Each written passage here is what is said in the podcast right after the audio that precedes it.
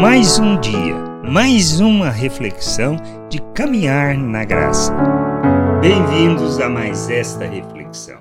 Nós somos chamados para revelarmos o reino de Deus, revelarmos as virtudes de Deus, para andarmos neste mundo segundo os valores eternos, seguindo o modelo de Cristo. Por isso, precisamos negar a nós mesmos, tomarmos a nossa cruz, seguir o exemplo de Cristo. Isto é, fazer de nossas vidas oferta em favor da vontade de Deus, vivenciando no nosso dia a dia o verdadeiro culto, o culto que agrada e que revela o Pai ao mundo. Nós precisamos ter esse entendimento. Somos chamados para vivermos o reino de Deus, para andarmos na vontade de Deus, para glorificarmos o seu nome. Pois ele nos criou para sermos, sim, se entendermos o ser humano pleno, o ser humano que ele planejou, revelando a sua imagem, lembrando, ou seja, pelo, pelo fato de como somos, como vivemos, lembramos quem é Deus.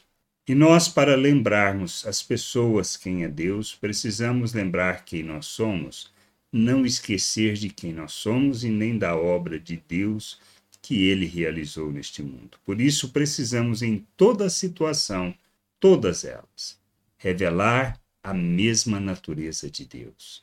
Revelar a mesma natureza do Senhor, natureza que ele expressou naquela cruz, quando ele disse: Senhor, perdoa-lhes, porque eles não sabem o que fazem, não imputes a ele este pecado. Temos outros exemplos nas Escrituras que falam disso. Estevão é um deles, que fala justamente quando estava sendo apedrejado, ele diz: Senhor, não atribua a eles este pecado. Paulo não foi diferente, falou a mesma coisa referente àquilo que ele estava vivendo. Lá em 2 Timóteo 4,16, ele menciona isso. Ele fala de alguns irmãos que não estavam com ele. Na minha primeira defesa, ninguém foi a meu favor, todos me abandonaram. Que isto não lhe seja posto na conta que Paulo está fazendo? Senhor, deixa. Não atribua a eles esse pecado de ter abandonado, de num momento tão crítico eu estar sozinho. É nestas coisas que nós revelamos que conhecemos o Deus, o Deus verdadeiro, nosso Pai. Por isso, andarmos como Cristo, seguirmos o seu exemplo, é fazermos esse tipo de coisa é não atribuir às pessoas as suas culpas ou pedir a Deus que os perdoe por aquilo. Revelando nisto o que? O verdadeiro amor, a verdadeira expressão da natureza de Deus.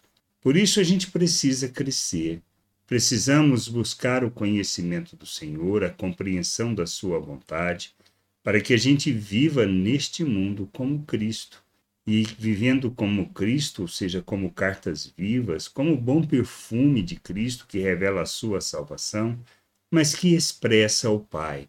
E como Cristo diz que quem nos recebe, recebe a Ele, e quem recebe a Ele, recebe o Pai.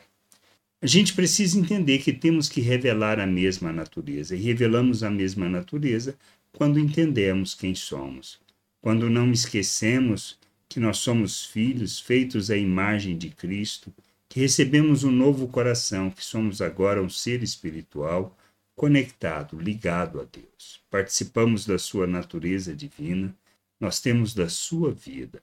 E ele nos capacitou para que a gente possa rejeitar as paixões humanas, a forma de viver deste mundo, e a gente viva neste mundo como Cristo, expressando, revelando o Pai, glorificando o seu nome, sendo para louvor e glória do seu nome.